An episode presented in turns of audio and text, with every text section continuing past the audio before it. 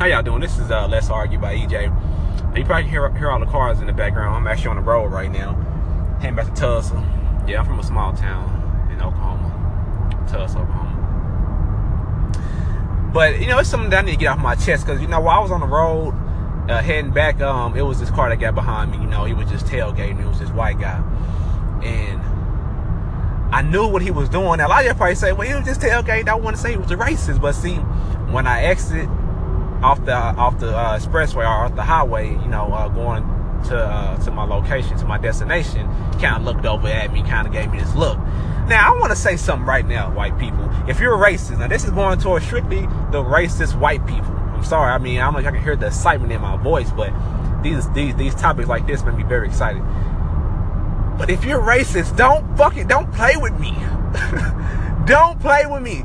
Listen, I'm a small guy. I'm 175 pounds, six foot tall. But listen, I'm a listen. You don't want to play with me. I don't.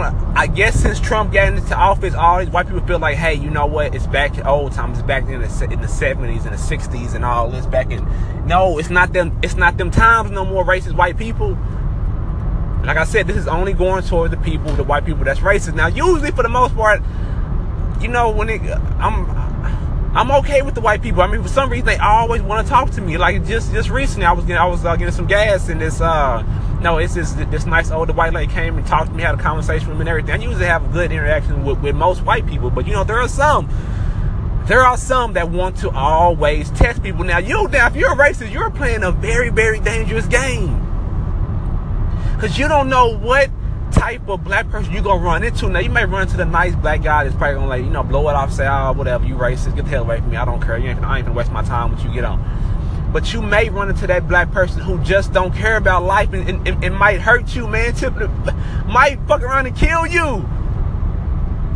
And that's crazy that some white people feel like, well, I'm white, so I can do whatever I want to because you black. That is crazy. You gotta be fucking out of your mind to think like that. Like you really are like I think racism has to be some type of form of like a like a mental disease for you to think, well, I'm white, so I can do and say whatever to any other race in this country we call United States of America. You are fucking crazy, and you get yourself severely hurt, fucking with the wrong one.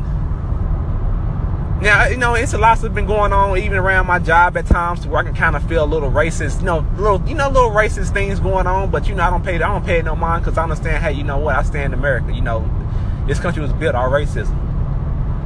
And you know, I don't really blame most races because I understand the the the um the system of, of of of racism. Racism is built in order to separate, to conquer and divide.